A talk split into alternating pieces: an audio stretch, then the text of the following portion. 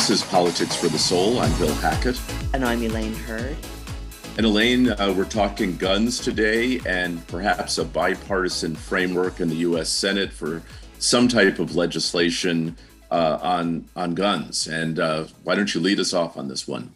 Well, basically, Bill, there are 10 senators who are Democrats and 10 senators who are Republicans who have been negotiating since Uvalde, the mass murder. And of course, we've had a mass murder nearly every day since Uvalde, which is just shocking that we are living under this kind of threat to our safety, but we are.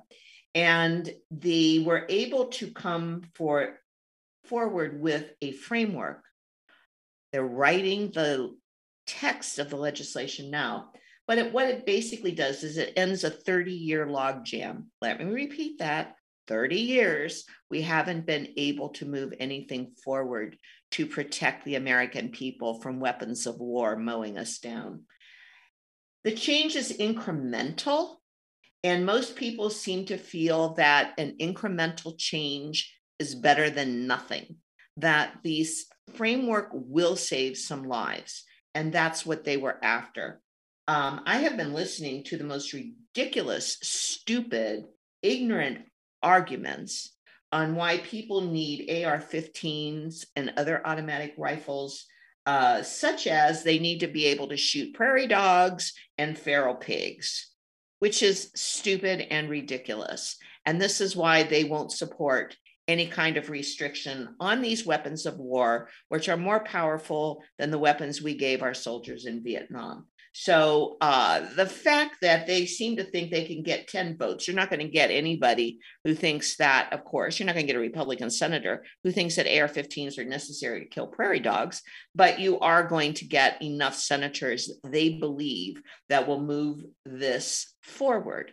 So before I go into exactly what the framework is, what do you think about that, Bill? Well, I don't buy anything that they're working on. You know, you hear this time and time again that, oh, it looks like we have a compromise and oh, the Republicans are coming on board and look at all of this. So I'm I'm going to take a naysayer look. I hope that they do accomplish something. I hope even if it's incremental that there are but I think everything that they think about or talk about will be watered down. I think if they even so much as, you know, come close to stepping over a line on some of these issues, um, and you have, you know, a case pending uh, before the Supreme Court with, I, I believe it's uh, New York's laws uh, regulating uh, guns. And, you know, there's a whole issue about, well, you know, doesn't New York have a right to say we, we don't want guns on well, a subway? And right. So, and, so, and that, yeah, so that may that that ruling may come down after we record this.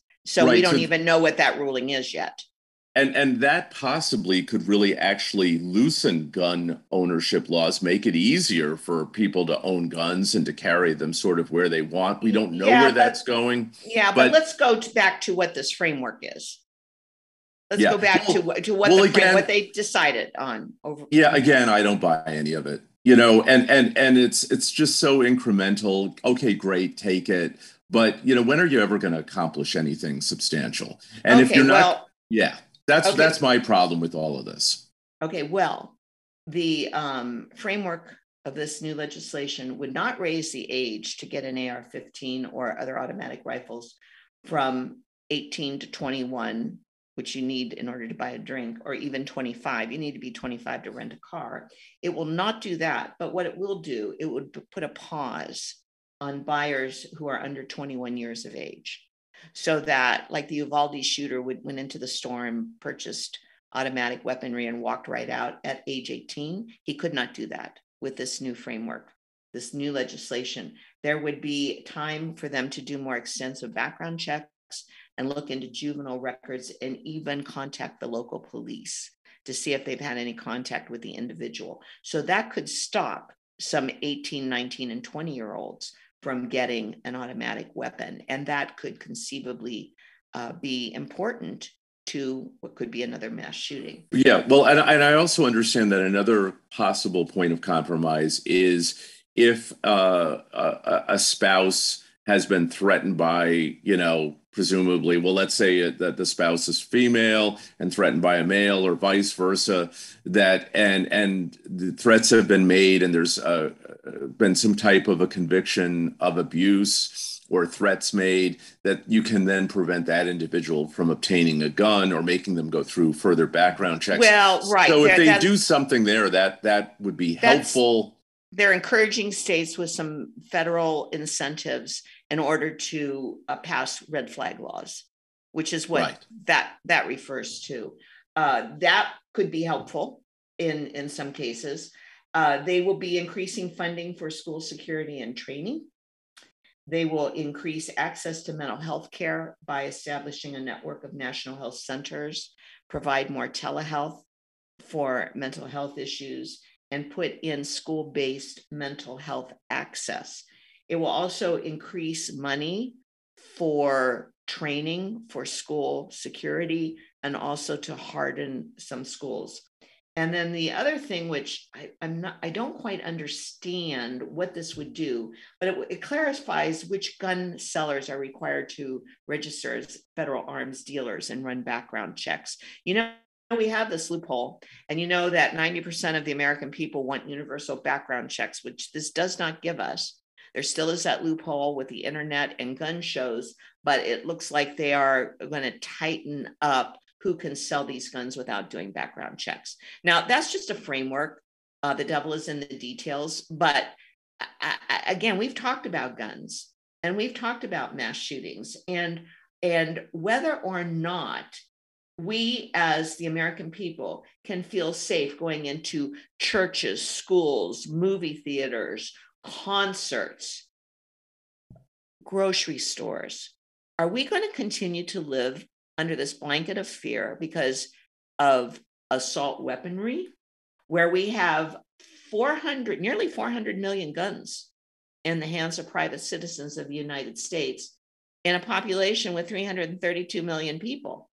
So there's only 30, 30, 33% of the American people who even own these guns. So we have a third of our popul- population that's heavily armed. I don't know what to do about it. I don't think you're going to put the toothpaste back in the tube.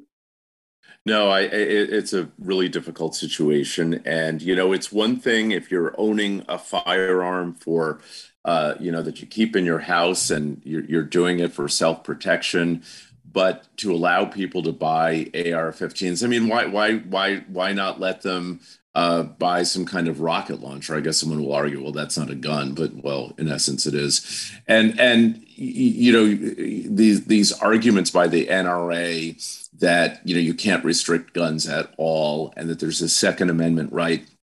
I don't buy it, as you said. The American people don't buy it, and you know I just read a study too that you are mo- more likely to be the victim of gun violence if you live in a household where someone owns a gun and as we know, many times uh, when people are facing depression or they're facing rage and they don't know how to handle their rage, a lot of times incidents happen within a household because there is a gun present.